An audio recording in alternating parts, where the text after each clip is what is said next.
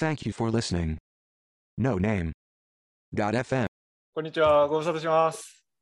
元気？ごお元気元気してます。お元気ですか？とっても元気です。あ、素晴らしいです。痩せましたね。本当ですか？痩せました？なんかブラジル練みたいなのしてるのが。それだけじゃないです。あの、ちゃんと最近しっかり頑張って練習するようにしてますんで。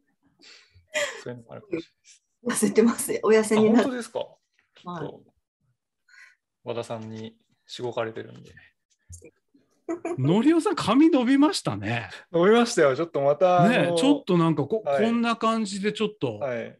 ちょっとラまたランナー割りをしにしてもらいに行きます。秀樹さんのとこ行ってきます。始めましょう。はいはい。じゃあ、はい。よろしくお願いします。お願いします。ノーネーム FM をお聞きの皆さん、こんばんは。エピソード30始まりました。この番組はトレイルランニングを中心にありふれた様々な日常を取り留めもなく、ゲストの皆様と語り合うという1時間ほどのポッドキャスト番組となっております。さあ、だんだんと夏が近づいてきましたが、皆様お元気でしょうか？少しずつレースも開催されるようになりまして、日々練習を積み重ねて頑張っている、そんな方もたくさんいらっしゃると思います。さて、本日のゲストをご紹介させていただきます。神奈川県在住の和田健一郎さん、そして三本松のりおさんです。あ、どうもよろしくお願いいたします。今日よよろしく、よろしさくお願いします。この辺で止めてもらっていいですか？いいですか？あの、びっくりするじゃないですか、こんな始め方して。今、めちゃくちゃ汗が出てますよ、僕今。あれ？と思って。いや、のりおさんはね、油断しすぎですよ。だって、もうね始め、ましょうって言うから、はい普段通り始まるかと思ったら、急に。このパターンぐらいやっぱり予測できないと、これからの世界生きていけませんよ。はい。まあ、あの、そんな感じで、あの、はい、えーノーネームヘブンが始まりました。はいはい。はい。えっ、と、このポッドキャストは、あの、はいまあ、ご存知の方もね、3人ぐらいいらっしゃると思うんですけど、あの、私と、えーあの、もうぐちゃぐちゃですね、順番がね。三本松のりおさんが、まあ、はい大体1時間ぐらいゲストの方はいを交えて、えまあ、大体トレイルランニングのことをメインにおしゃべりする、ポッドキャストはい。で間違いないですよね。間違いないです。はい。はい。えっと、戻ってきました。戻ってきました。面白い、の面白いでしょ、こういうのもね。まあ、面白いですけど、はい。刺激が必要ですよ、僕。全然知らなかったんで、急に始まるから、何を言ってないですもん、だって。ゲストはって言われて、ええ。なるほど。はい。はい。まあ、手を変え、品を変えやらないとね。そうですね。はい。そうしないと、あの、僕らが飽きてきますからね。あ、そうですか。はい。はい。あのーそんな感じで、あの、本日のゲストは、はいえー静岡県在住の、はいえートレイユル、トレイユ ルランナー、うん杉崎優子さんをお迎えしました。よろしくお願いします。優子さん、よろしくお願いします。よろしくお願いします。その、ごめんなさい、トレイユルランナーって何ですか？まあ、だい 大体わかるんですけど、静岡はちょっとこう次元違いにあの強い方が多いんですね。うんまあ、トレイユルランナーだなと思っています。う んとトレイルをゆるゆる楽しむそうですね。ランナはい、そうです。そうですートレトレイユルランナーそうですね。はいですね。はい。あのちなみにあの今回あのんゲストをお願いするにあたって、はいはい。僕はあの独自にうん。その杉崎優子さんについて、はい独自のネットワークで独自のネットワークで。は まあインターネットですけどい。もういろいろ調べまくったんですよ。はい。はい、でその独自の調査網によると、はい。まあ、その優子さんのそのブログにたどり着きまして、うん。えーその情報によると、はい。えーフリー MC うんうん。メイクアップビューティープロデュースうんうん。ウェルネスビューティーアドバイザーっていう結構こう、うん。カタカナが並んでましてうんうん。まあいろんなことを、うんまあざっくり言うといろんなことをやってるマルチなトレイルランナーの方なんだなと。うん。なるほどな。うんそうですね。もう司会 MC は、ううんんまあ MC もそのメイキャップもメイキャップも現場というよりはうんどちらかというと指導者なんですけど、うんからやってるので、うん。結構長くやらせてもらっていて、うん。で司会の方はうん。お葬式以外は全部やってるん。ですね。あのあれマラソンのね MC とか、はいよく、あのインスタグラムを見てると、うん。うん。うん。えっと静岡リバティマラソンちょっと違う、サーティ静岡サーティ東京も多分そう東京サーティ系とか、うんサーティ系とか大阪なら大阪サーティ系とかってうんあると思うんですけど RB さんその静岡サーティ系の MC とかをしています。うんあのじゃあそうするとプロの方にオープニングをやっていただいたってことですね。そうそういうことです。でもちょっと笑っちゃってたんでこう全然真剣に いや全然いいんですよ。もともとはい。えうん。喋るお仕事っていうのはずっとやられてる感じなんですか、そうです二十歳からやってます。ええ二十歳から？えそうなんです。その業界に入られるきっかけって何だったんですか？きっかけはやっぱりそのまあその二十歳ぐらいの時ってうんそういういろんなチャンスの声がかりやすい時でもあったりとかするじゃない、ーううん。んそれでたまたま、まあ、ちょっと喋ってみないっていうオファーをいただいてちょっとはいはい。から、えーとまあ、評価していただいてそこからきっかけでっていう感じですかね。へでも普段の声はこういう声なのであの話す時マイクを持つと、うん。そのまあ、多分司会者の方って声って使い分けたりとかされる方も多いのでおー言いたいのでうん。普段の声は全然こういう低い。なんかいやいやいやいや素敵な声だと思います。アナウンサーの方とかも多分その企業のうん、DM 用とかナレーション用とか声って分けるんですけど、うん、そういう感じでね収録とか。でも和田さん上手だからいいんじゃないですか？そのままおですよ。褒め褒めていただきました。ね。お褒めいただきました。全然響かない。いや僕もその普段ははい。僕の普段を知ってる人はたくさんいると思うんですけど僕あの僕喋る仕事はやったことさすがに ないんですけどうん。あのでその人前に、えー人前で喋ることっていうのがちょっとだけあったりとか、あとはその、えっとサービス業が長かったりとかでその使い分けるというとちょっと聞こえがいいですけどなんていうんですか影ひなたがある。違う影ひなたじゃないな。なんて言うんでしょうね。やっぱでも人前用のあれはちょっと違いますよね。え向ーだと違いますよね。うん。なんかプライベートだともうほんと余計なことは一言も疲れるから喋りたくないですもんね。そうなんですか。はい。はい。まあ、あの、そんな、ね、その、ゆうこさんのポッドキャスト的に言うと、取り留めのない話はちょっと置いといて、はい。ポッドキャスト最近更新されてないですよね。うんちょっとですね Spotify に移行しようと移行作業をいろいろやってたんですけどちょあっとなんかね挫折しまして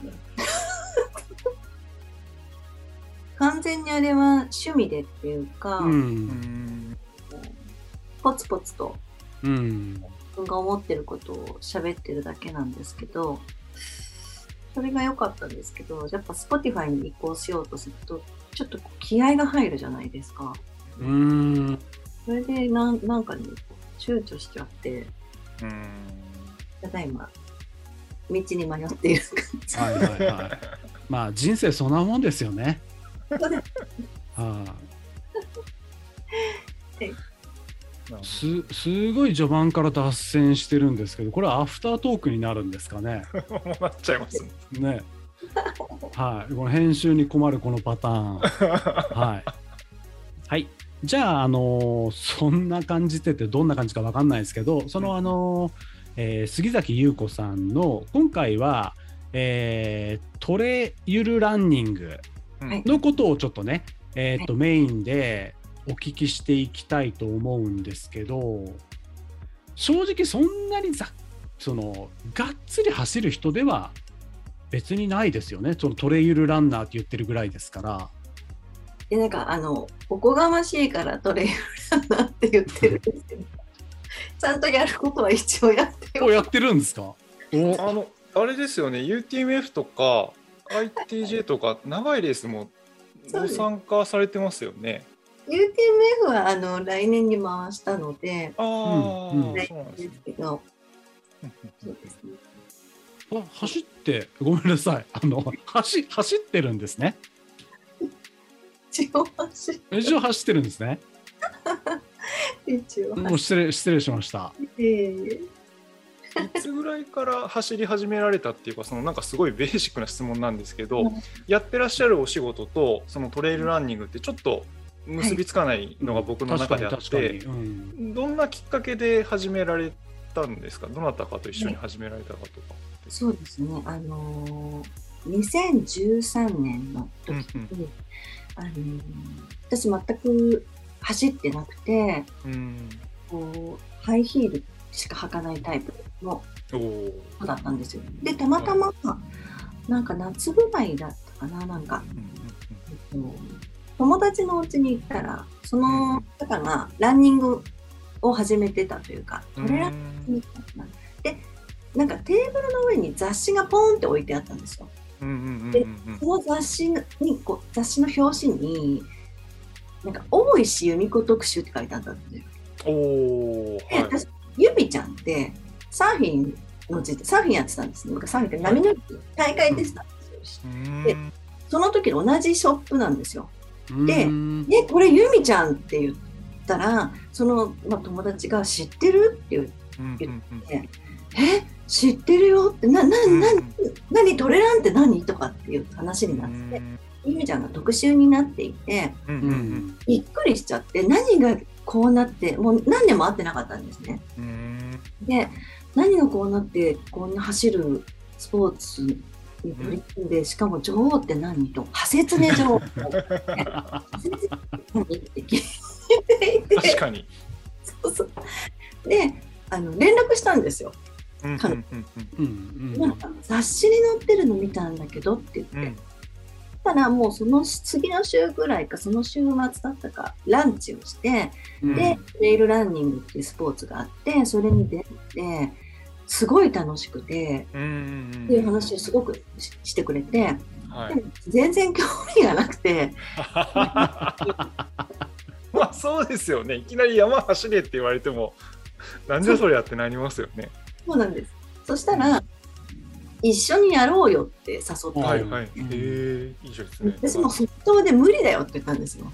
なんか駅の階段も登るとすぐ息切れしちゃう、ううん。んなんか山を走るとかも考えられないって。うんうん言うと、あの楽しいよっていうことでまたねその確か次の週末だったかその次の週末だったかにうん。迎えに来てくれてうん。はいであの由美ちゃんの行きつけのうんお店に連れて行ってもらってうん。でこれとこれを買うのよっていうことで であのスポーティファのシューズとはい。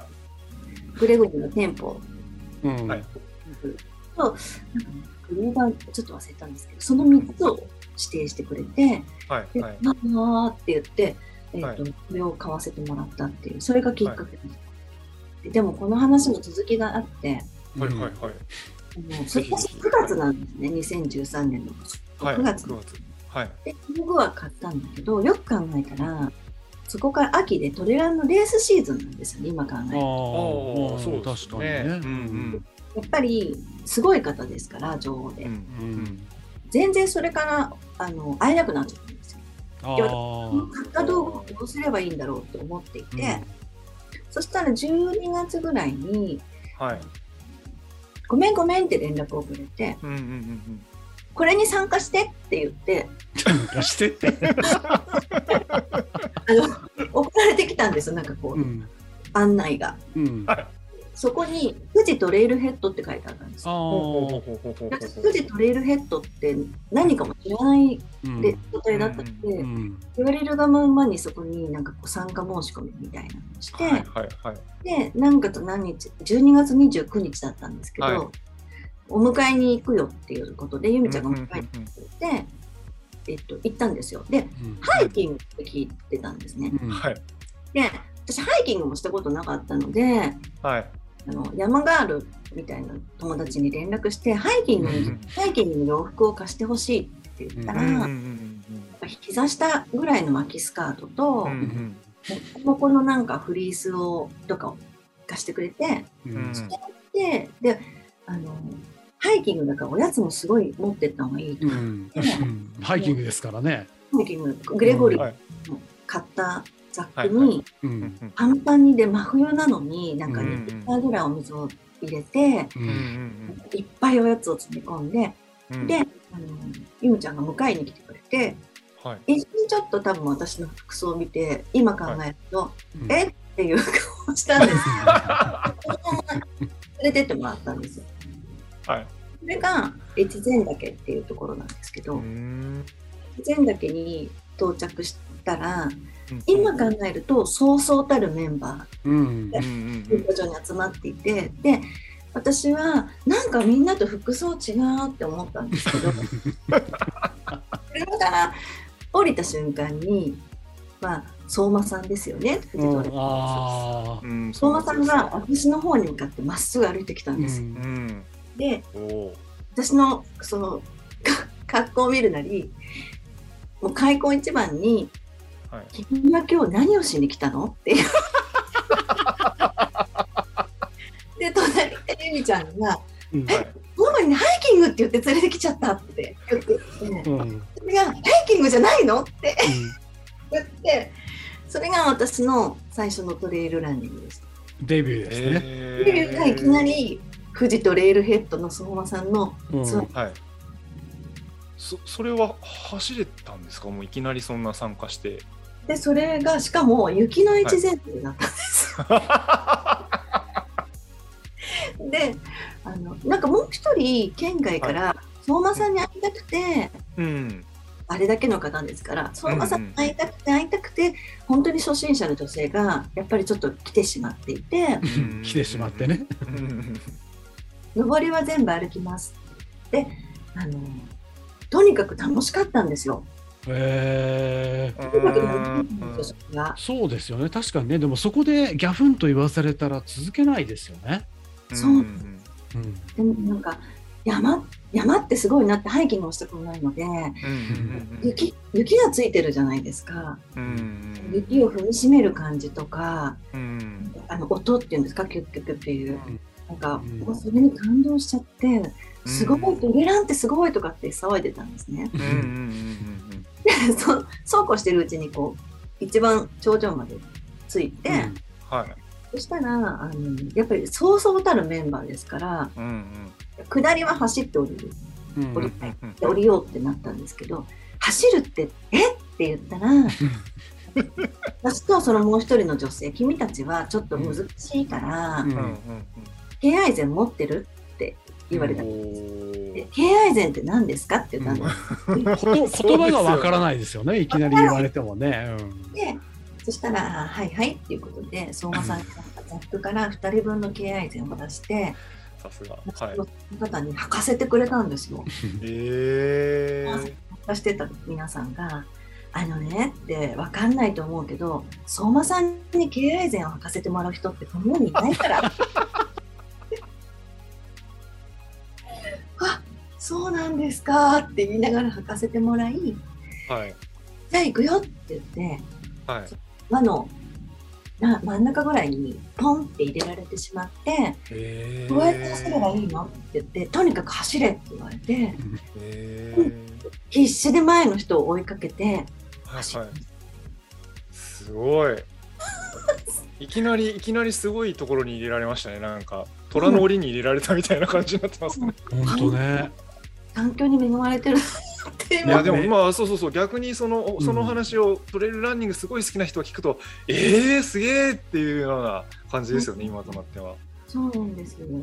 で、あの、そしたらなんか途中で、うん。走そんなトレイルランニングやったこともないですから、で、ロードも走ってなかったので、うんうん今で言うと長径、うんおうん。キリキリキリキリ痛み出して、で、その、うんもう一人いた女性も痛み出してしまっていて、足を、足が止まってしまったんですうね。んで、そしたら、あの、じゃあこの二人は、ちょっと近道で、あの、下ろすみたいな感じになって、うんそうなんです。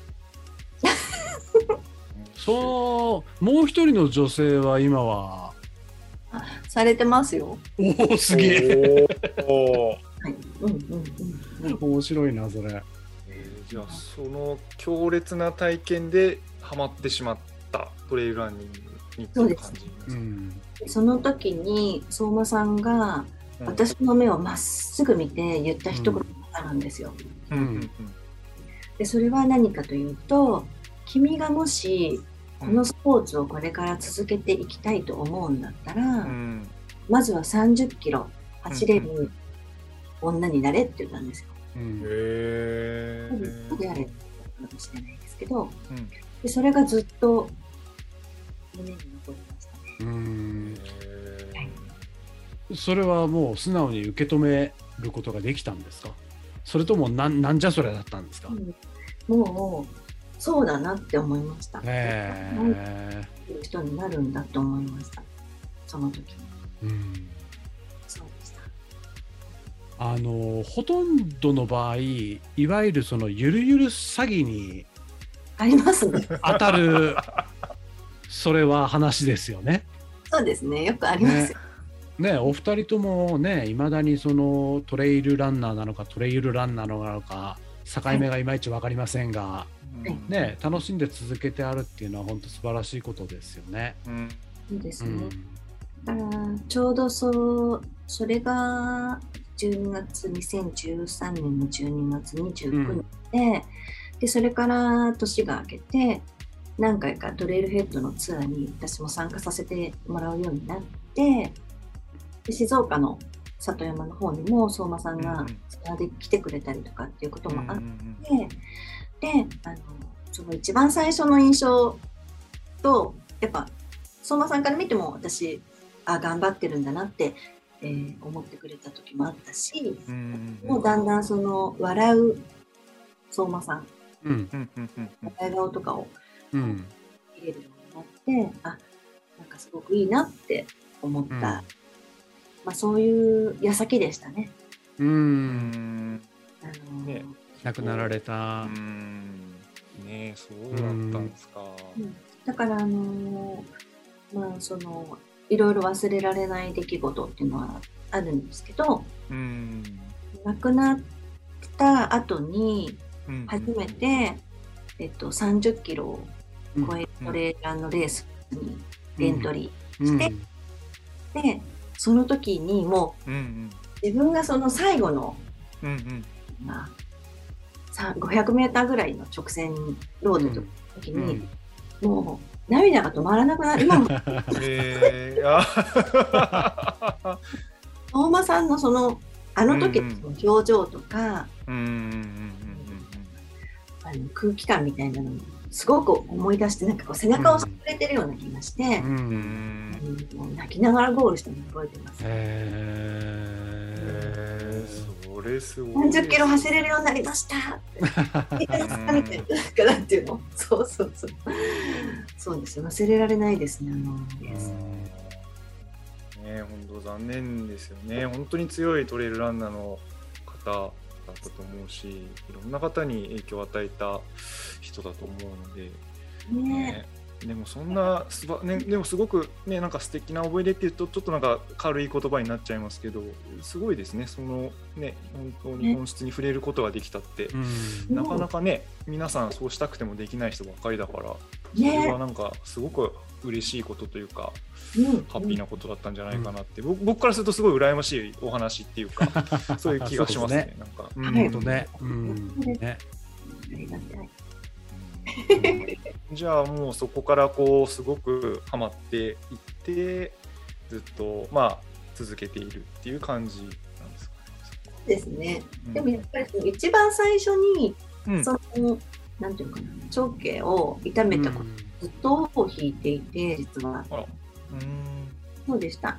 それでなんかその、怪我とレースと、うんそれでもやっぱり自分に負けたくなくて、怪我しても出続けてさらに悪化させた時もあるし、あのーね、割と割と大怪我レベルの怪我をご経験されてますよね確かね。そうですね。なんかもう散々怪我してざ、うん。そもあらありとあらゆるこう例えばお医者さんとかうん。病院とか針とかトレーニングとか、あの努力してきて挑んでたので、うん。あの全然大丈夫だなと思っていたらうんうんスタートから土砂降りだったんですよね、うんうんうんうん2010うんうんうん。でそうでしたそうでしちょうどそう土砂降りでしたよね。たはいはい。うん。僕も多分そのあのースタートラインに並んではなかったけど多分そこにいたと思います。サポートでサポートでいらっしたんですよね。いましたいました。は僕も100キロの方で参加してましい。うん。本当ですか？でた。はい。なんかもうズブズブズブズブ水たまりとかも入ってうるん。でなんか飽きたなと思っていてうんでちょうど50キロっていう看板が左にあって、右側に男の人がもううずくまってたんですよ眠かうん、ああ、うん。座り込んじゃっててうん。うん。で「大丈夫ですか?」とか声かけて、うん。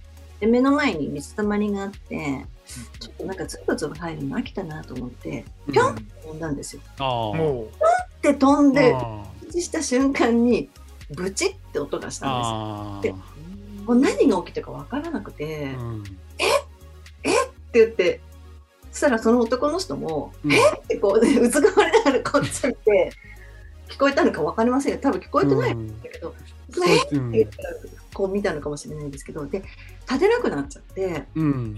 何が起きたの？何が起きたの？と思ったらもうそこから急激にわーって痛みが襲ってきてあうん。ちょっと痛かったですね。いや、痛いでしょ、そりゃ。う ん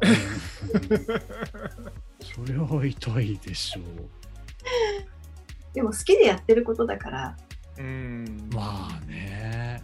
やっぱりそこからも学びがありますよね。今はなんかリハビリとかされてるんですか？もう復帰はされてっていう感じ。うん。あ、よかった。それすってね治るもんなんですか？いやでもあのこう膝の曲げ伸ばしすると永久にパキパキパキパキ。ずっああ、言うんだ。とパキパキパキパキでももうもう普通に走ったりとか、そうですぴょんと飛んだりもいけるんですか？ちょっとピョンは怖いですね。ぴょん怖いですよね。ピョンはちょっと怖いですけどまあなんていうんですか？いわゆるだましだまし。うん。うん。そうですね。なんかあのトレーニングピラティスとかの体幹作るトレーニング結構うん。通ったりとかも、あと、えっと、ロードの強化。うん。これをうんうんうんクラブでお世話になったりとかして、今そのなんかこう密かに密かにじゃなくても大丈夫なんですけど今こうランニングに限定してそのチャレンジしたい夢じゃないですけど身近な夢みたいなものってうん、うん目標っていうのはあったりするんですか？はい、あのー死ぬまでに、うん、死ぬまでに、うん、もうちょっと死なないとは思いますけど、はい。100マイルうんうんうんああ。乾燥するということうんうんうんうんうんうんね。具体的にどどことかあるんですかそれは別に。あの来年のうん。2020の権利を来年に UTMF の権利行するうんので、うんうんまあ、1年間は修行かなと思っていうんます。うんやっぱり UTMF っていうのはその、まあ、地元というか今お住まいのところで、に近いところだからやっぱり UTMF っていう感じなんですか？そうですね。他にもたくさん魅力的なレースあると思うんですけどうんうん。UTMF に関しては、うんうんえっと、仲間のサポートがないときは私は麓にいるのでうんうん。このセクションにいるのでずっとその、えっと、ボランティアかサポートかボランティアかサポートかっていうのをずっとしてきていて、うん。一度はやっぱりまあ地元っていうこともあって、うんうん仲間が待っている麓にみんなしていきたいっていうのはありますね。うん。ああいいですね。そういう目標あるとうね、ん。でなんかあのちょっとそういうなんていうんですかね。長い距離でちゃんと完走できるようになったら他にもたくさんいろいろねうんうんうたくさんあるのでうん。そういうのも楽しめたらいいなと思って。うんうんうん。うんいいですね。だからあいいれでね。ですすね。お住まいの近くにトレイルがいっぱいあるってことですもんね。逆を言えばその。ありますあります。すごい。顔が一瞬にして変わりましたけど。そうなんですよ。あるある。なんかおすすめのトレイルとかっていうのはありますか？そうですね。あの富士山界隈うん。であの富士山もすごい大好きなんですけどうん富士山の下の森が素晴らしくてうん。うんあんまりそのし下の下の森？下に森がたくさんあるんですよ。うんであんまりみんな知らないと思うんですよ。うん。全国的には。うん。でも本当に例えば苔むした森とうんうんうん本当に火星感味わう中を走れるコースとか。うんうんうんさでやっぱりそこが一番お気に入りですね。うん。あのー ATC ストアさんがうん。トレイルセッションを月に1回やってうんくれて、後半セレクトのその富士山界隈のコースはあのー全部最高だと思います。えうんと村山古道っていうところとか、うん。ー村村山古道。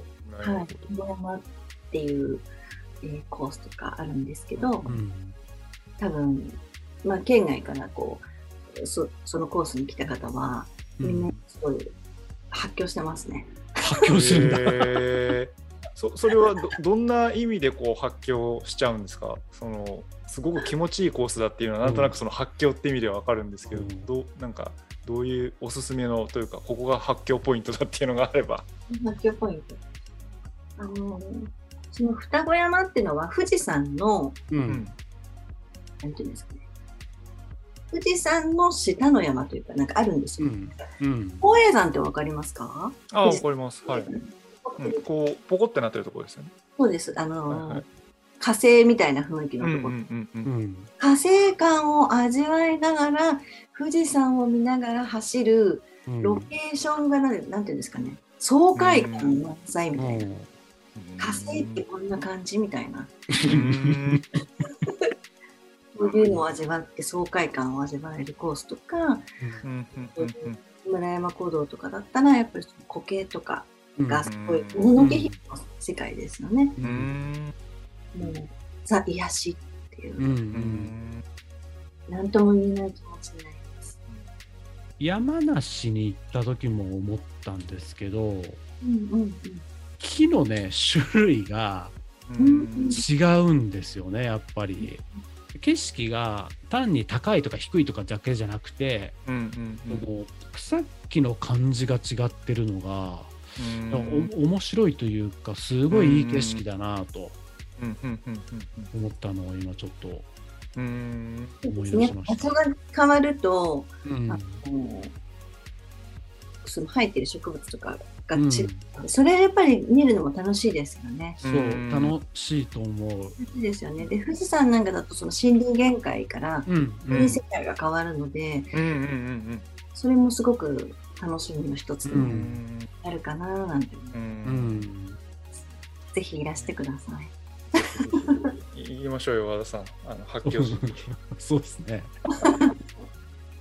でもね本当にこちらはね低低山っていうかあんまり高い山ないんですけどやっぱりそちらは山が大きいというか富士山の麓ってこともあるので全然スケールが違うなって今お話聞いてて思いうました。ん。うん。でも私自身は静岡市に住んでいるので、うん。はい。あの里山がたくさんやっぱりうーん。まあ、この辺りではないので、またそれもまた一つ楽しいですよね。うん。里山里山で、そうです。でも里山だけど富士山が見えるうんうんうんううんんだったりとか、富士山のねあの、うんこっちからでも富士山は見えるのはもちろん見えるんですけど、大きさが違いますようね。ん。大きさが違いますもんね。ねなんかねそうこの間そのえっと御殿場の方だったかなその、はい。とにかく富士山の麓のとこのイベントの時に、うん。あのまあ一緒に走った関係者の女性曰く静岡はトレイルも素晴らしいけどうんうん美味しいものがいっぱいあるんだと。いう、ちょっと聞き捨てならない 発言があったんで、ちょっとね、その辺も、あの、うん。最近、最近ちょっと、あの、このポッドキャストでよくそんな話を皆さんにしていただいてるんですけど、うんうんうん。もう静岡は美味しいものいっいぱいありますよ。もう本当に。だから最近、まあ、あの、ちょっと昔だったらお茶とみかんと、うん、うん、うん。うん、うん、そうですね。とかね。うん。で、あの、まあ、桜エビ、生桜エビ、生しらす、うん。ももちろん美味しいですけど、最近だとその静岡おでんと、えっと、クラフトビール。ああ、クラフトビール、あ、そうか、うん、確かに。うん。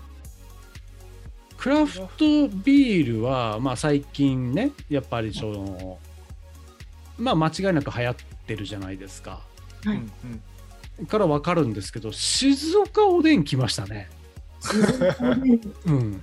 ね、あのーすごいたくさんあるんですよ、静岡おでんのお店が。うん。へでも地元の人はここに行くけど、観光客はここに行くみたいな。もつ鍋みたいだ、それ。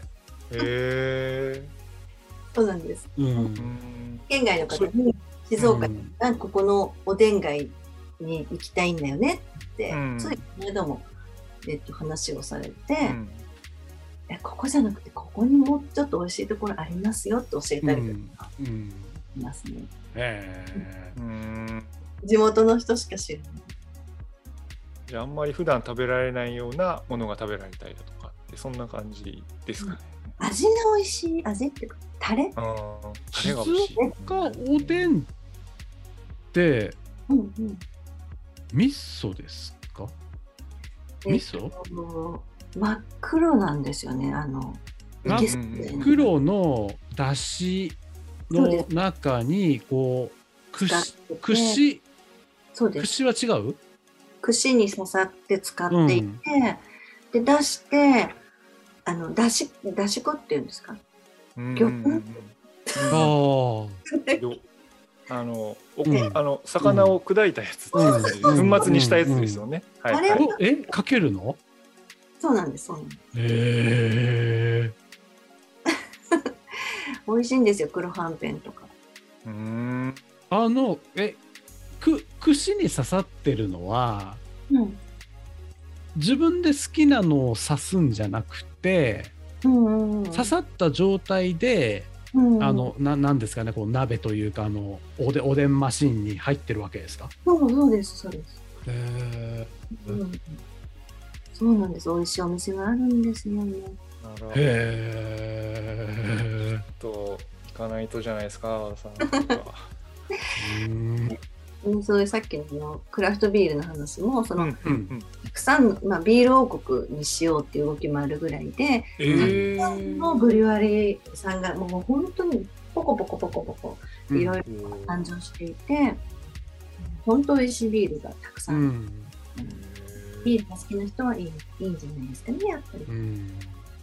ねだからあの走って温泉もいいので、うん。うんでお風呂入って美味しいものを食べてビール飲んでっていうことをしている方もたくさんいます。うん。うん。うん。うん。でも泊まりで行かないと無理ですねなんかね。いやなんかそうでもないと思います。そうでもないのかな。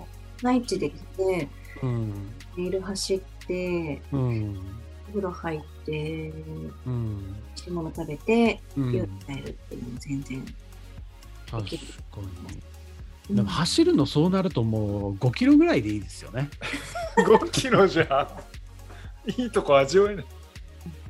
行きましょううんそうそうですね。はい。今度また。で富士山界隈もそのえっと富士山うんあたりを例えばじゃあ走って下でお風呂に入って、うん。富士宮焼きそばのすごい美味しいお店とか。富士宮焼きそば。そう。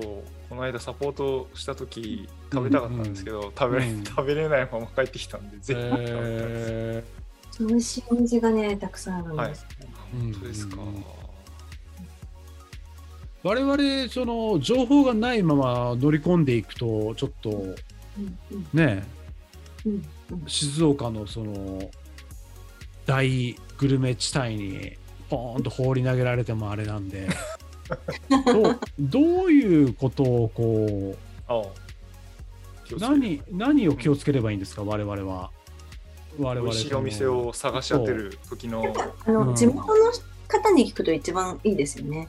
お例えば静岡おでん。食べるならどこが美味しいとか、うん富士宮焼きそばだったらどこがいいとか、お風呂入るならどこがいいとか、うんやっぱ地元の方に聞くのが一番。毎回毎回聞いてたら怒られませんかね全然ウェルカムですよ。ウェルカムですかよかった静岡の人優しいんですかね美味しいですよ。優しいんですかよかった。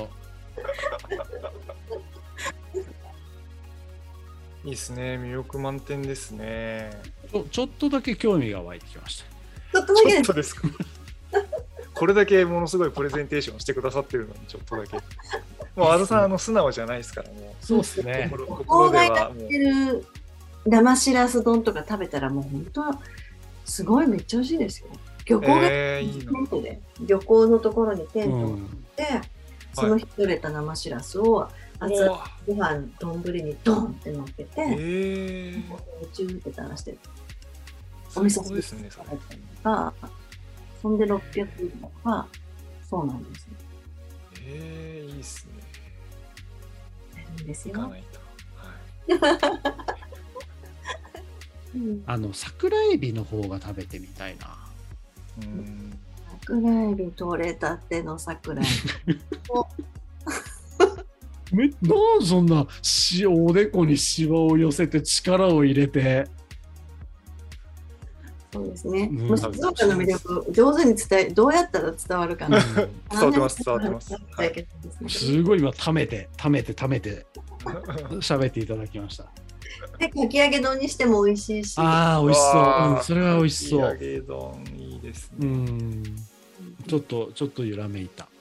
そうですね。うん食って大事じゃないですか、人って生きるために。うんうんうん。美味しいものを食べる。値段は関係なくって、美味しいものうん。で幸せって感じることって大事だと思ううので、んうんうんうん。うんうん走って、海沿いとかのランニングも、ああそっか。海もねありますもん。ね、ちょっとあののりおさん、うん。あれ行ってきてみてください今度。行きましょうよ一緒にいやいやちょちょっと行ってきて、僕だけですか？うん、教えて。単単身乗り込むんですか僕そうですね。まず調査。調査じゃあはい行ってきますね、今度はいそうですね。それなポッドキャストじゃなくて YouTube でね、ああ、いいかもしれないですね。ノーネームイート。悠長ノーネームイート、うん。なんか名前がいまいちだな。はい。それやりましょう食レポノーネーム .tv でじゃあ。あいい。いいですね。あ、はい、FM じゃなくて走ってるところも撮影してうん。いいじゃないですか。そうですね。うんうん僕一人で。一人ではい。うん、夫婦で？あれでお相撲お相撲ポケットで。じゃあ 夫婦で行ってきてください。夫婦で？夫婦で？漫才っぽくやって、僕やってうん。はわかりました。い、うん。ぜひ僕はあのあんまり心が動かない人なんですけど なんかちょちょっとうん桜エビかき揚げ。はい。浜のかき揚げ屋っていうところがあるので、ぜひ、今やちょっとわかんないですけど、検索していただくと、は浜のかき揚げ屋で。あ皆さんあの検索してみてください、うん。うん。うんうん、かき揚げいいな。ううんん、サクッとねサクッと。私もそちらの方にね、ちょっと遊びには行きたいってずっとそのエムコちゃんのと言ってるんですけど、はいはいはいはい、はいうんええむこさんはいそのうちにうんたいなと。でもレースとか、レースとか多分ありますよね、皆さん。多分もうそろそろ。のりおさんあの御嶽？そうですね僕はうん今年は御嶽に、はい出てですね。何キロですか？あの100マイルの方に、はい、挑戦する予定です。はい。皆さん、じゃあ、あ頑張ります。声かけますね。あーあいかいらっしゃるんですか？あ、短い方。短いか？方。まあまあまあまあ長いですけどね。いや短く100キロは短くないと思いますけど、うん。他の人だと短いと思うんで。えそれってななんかこうないないんですか？こうトラウマ的な感情みたいなのそうですね。やっぱ自分が、その、うん。怪我を、あれだけの怪我をした場所なので、うん。リベンジっていうよりは、うん。うん。あの怪我をなかったことにしたい。っうん。うん。うん。うん。うん。うん。そそううですそしたらよねていううん。気持ちですね。ぜひぜひなかったことにしに行きましょう。なかったことはいをし忘れ物を取りに行くっていうね、人もいますけど、もし同じコンディションではい。うん50キロぐらいのところに水たまりがあってもはい。とりあえずは飛ばなくて大丈夫です。そうですね。今はい回、飛ばない。飛ばなくても飛ばなくてもそこを越えてはい完走できれば、もう優子さんの勝ちです。そうですね。うん、飛ぶ必要はないです。そうですね。そうしたいと思います。はい。あとあのノーネームで靴下を特集した時がありましてその時にあはい。あの速乾性のある靴下の話もしましたので、ぜうんひそれをご参考にしていただいて、ますか？あの水ジャブジャブ入っても大丈夫な靴下ありますから。だってね、ドライマックスがインナーファクトどどっちかがおすすめ。三本さん僕はインナーファクト派なんですよね。で和田さんはあのドライマックス派なん。ですよ、まあ僕を含めたはい。大多数がドライマックス派でしたね。うん。あの多くの100マイラーの方がドライマックス派ですうね、ん、そうでしたね。うん、僕は、はい、インナーファクト派です、うん、やっぱあの馴染む感じがいいんですよね。うん。僕はあの5本指ソックスが好きなので5本指でそのなるべく乾きやすいやつっていうのとそういう選択肢かなって思ってます、はい。うんうんうん。ね、でもまあそもそも雨が降んないといいですね一番。そう。走りやす。いうん楽しみですよね。うんなんかあのノーネームはそのギアの特集とかもするんですけどおすすめのギアとかってありますか、うん、これは、はい、必ずレースに持っていくとか。これはすごい気に入ってるとか。シューズでも何でもいいんですけど、そうですね。何を、はなんかな。あの、もうギアはいっぱいあるじゃないですか。皆さんもい、そうはいはい。本当にいろんなメーカーでいろんなものを使ってる。うん。えっと、ギアというか、いつも持ち、レースの時に持っていくものっていう。うんうんうんで、塩なんですよ。あの例えば緑安全のうんうん。を持っていく方とか、最近だと塩ジェルうんうんうんうん。がいると思うんですけど、そういうのも持ったりするんですけど、ある時になんかお蕎麦屋さんに行ったら数年前に、おはい。蕎麦屋のレジの隣に、うん。なんかこう、なんていうんですか、お醤油差しをもうちょっと大きくしたみたいなサイズのうんうん。岩塩の詰め合わせセットみたいなのがうん。なんかピンと、これなんか持ち歩いたらいいかなと思って買っおー。て、それからその、小さなものなので、全然こう場所取らないじゃないですか、うん彼女うんうんで、その、まあ走りに行くときとか、うん。うんレースの時も、ポンってなんかもうポケットとかに入れてて、うんうんうんプレートとかだとすぐなくなっちゃうし、うんうん痛いじゃないですか、たくさん持ってくと。うん。で、こう、なんか、ゴワゴワするっていうか。うんねでも、塩だったら、うんたった一つ済むので、その容器からペッて出して、うん。舐めるようにするんですよ。ペッてペッて出してって。一番効くんですよ。あーあれあれじゃないですよこのこのガリガリするちあれあれじゃないんですよね？あれ結構な大きさですもんねですよ。違いますね。レース中ガリガリガリガリねうん なんて言ったらいいのかな？なんて言ったらいいの？修正テープの半分ぐらいの容器なんです。修正テープ使わない。わかりにくい。なるほど、うん。なるほど。まあコンパクトでまあその塩も出しやすくて。そうです。で、なんかその変な塩じゃなくて、本当にうん。あの、なんとかのとか、そういうう岩塩ん。の詰め合わせセットみたいなのを、うん。それ、それ結構周りの人が私そうやってるの見て、それ一番いいと思うって言って結構真似してる。へえ確かに。ねこれから夏の暑い時期のレースに向けてそれはすごいいいですね。なんかいい話ありがとうございます。聞いちゃった、はい。スタート前にこう自分に塩振りかけといたらいいかもしれない。どうするんですか？自分に塩を振りかけて。舐めるんですか？それ。容器入れといてもいいじゃないですか落とすかもしれないじゃないですか。まあまあまあまあ。なるほど、うん。まあそうですね。そうですね。ギアはでもとにかく皆さんもそうだと思うんですけど、本当にいろいろええあります。ちょっと比べて。はい。ありがとうございます。おすすめの、はい。今あの気におすすめっていうか自分でその気に入ってるビールっていうのを毎回最後に聞いてるんですけど。はい。あの、二つあって、お二つはその静岡、最近ウエストコーストブルーイングっていうところどが、いうん。クラフトビール有名なんですけど、うん。うんここの、まあ、ヘイジうん。うん。だけも美味しいですし、うん。うん。うんと、えっと、その、ウエストコーストができるずっと前に静岡って青いビールっていうのがうん。うん。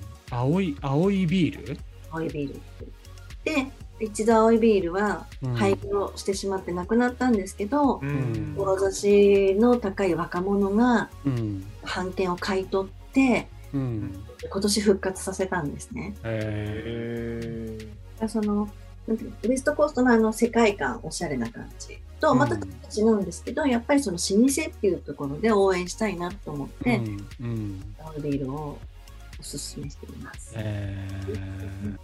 うんうん。ウエストコーストはい、ブリューイングうん、このこのロゴは見たことあります。そうですね、う WCB、んへー。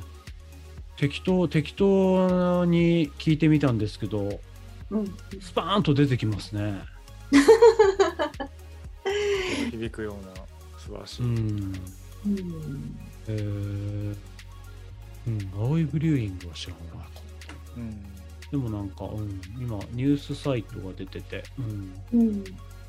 青いブリューイングが再始動。元従業員がブランドを引き継ぎ次世代に歴史をつないだって、そうなんです、うん。熱い話がいろいろあうる。んんでうん。うん。今年1月の話ですねこれね。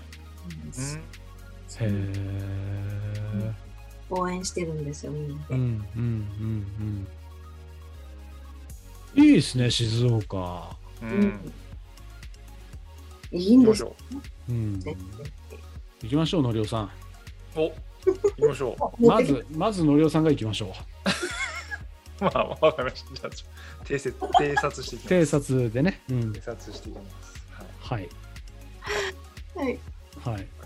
でもね、あの、なかなか僕は行きましょうとはなりませんけど、え結構ゆら揺らいだ方だと思いますよ、今回。うんでも何でもそのその土地に行かないとうん。感じられないものってあるじゃないですか。うんうん。私もそちらのその鎌倉寿司葉山とかの。その魅力ってやっぱり聞いても行ってみないとやっぱりわかんないんだろうな。うんうんうんうんうんぜひぜひあのお時間あったらお越しください。ねえそうそう。はい。うん はい。まあまあまあ、はいそんな感じで、あの、ははい。はい。あの、ちょっと最後になるんですけど、はいはい。えーっと、ゆうこさん何かこう、お知らせ的なものがあれば、ぜひ。あいいんでしょうか？はい。で一つはですねあの私あのロードロードっていうかど中学とか高校なんていうかな同級生と中学の担任の先生と、うん。別で島田リバティマラソン、うんうん毎月開催してるんですよ。うんうんうん。あの島田大井川リバティってフルマラソンのコースがあるんですけどそこを利用してで、まあうん。ほ最初きっかけは、まあ、これも6年前かな、まあ、同級生もみんな太った同級生が走り始めて、じゃあみんなで毎月サボらず30キロやろうかっていう5、6人で始まった回なんですけど、今では、えっと、少ない時で50人ぐらい、多い時100人超えの毎月会で大きな会にななりまして、うん。はいあのレベルもね、参加してくれる方も、本当にその私、2キロしか走れないんですっていううんうん様とか、なんか最近本当にやっと1キロ走れましたっていう方から、うんえっと、フルマラソンが2時間17分とか、フルマラソン6時間、早いな。幅、幅広いな。ちょっと世界チャンピオンとか市長駅伝の選手とか、うんランナーとか、もうレベル差がすっごい、すっごいエリートランナーが、本当に初心者まで幅広くみんなでワイワイやってるイベントがあるんですけど、あのーまた来月も、えっと、今度は11日かな、あの Facebook ん ?6 月？そうです。あの毎月やってますのでで、毎月無料でやってるんですよ。うん。すごい。なので、はい。もしその静岡にお越しうんうんうん。なんか出張とか何かね、うんうんでもしお日にちが合いましたら、本当にう、んえー楽しくていいロードの練習うん会で、あの夏なんかはもう本当に水かけのバケツが10件なので、へーこう周回っていうか往復で走っていくんですけど、真ん中に映像作ってあるので、うんうんよかったら参加してくださいっていうことが、えー、一つ。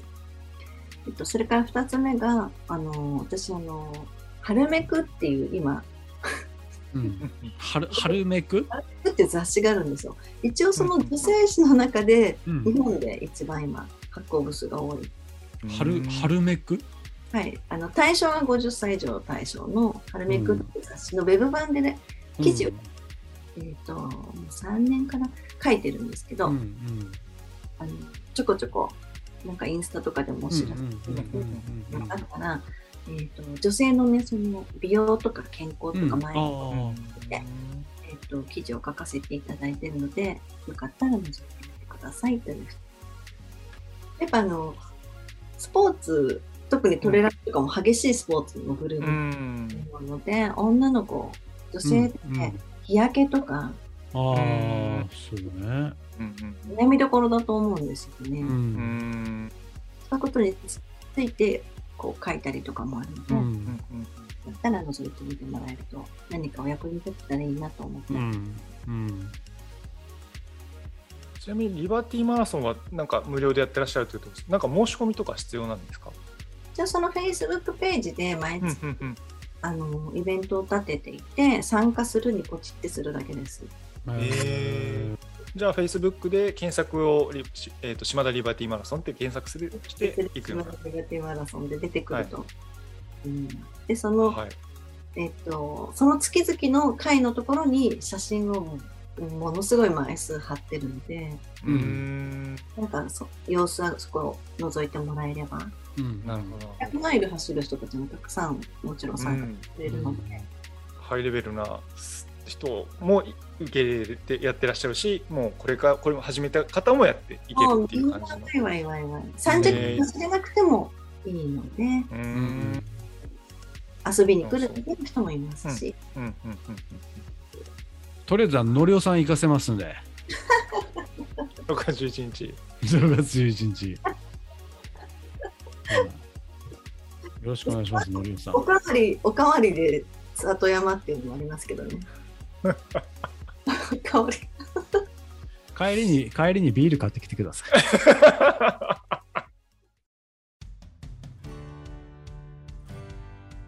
エンディングをじゃあちょっとはい、はい。一遍一遍締めましょう。はい。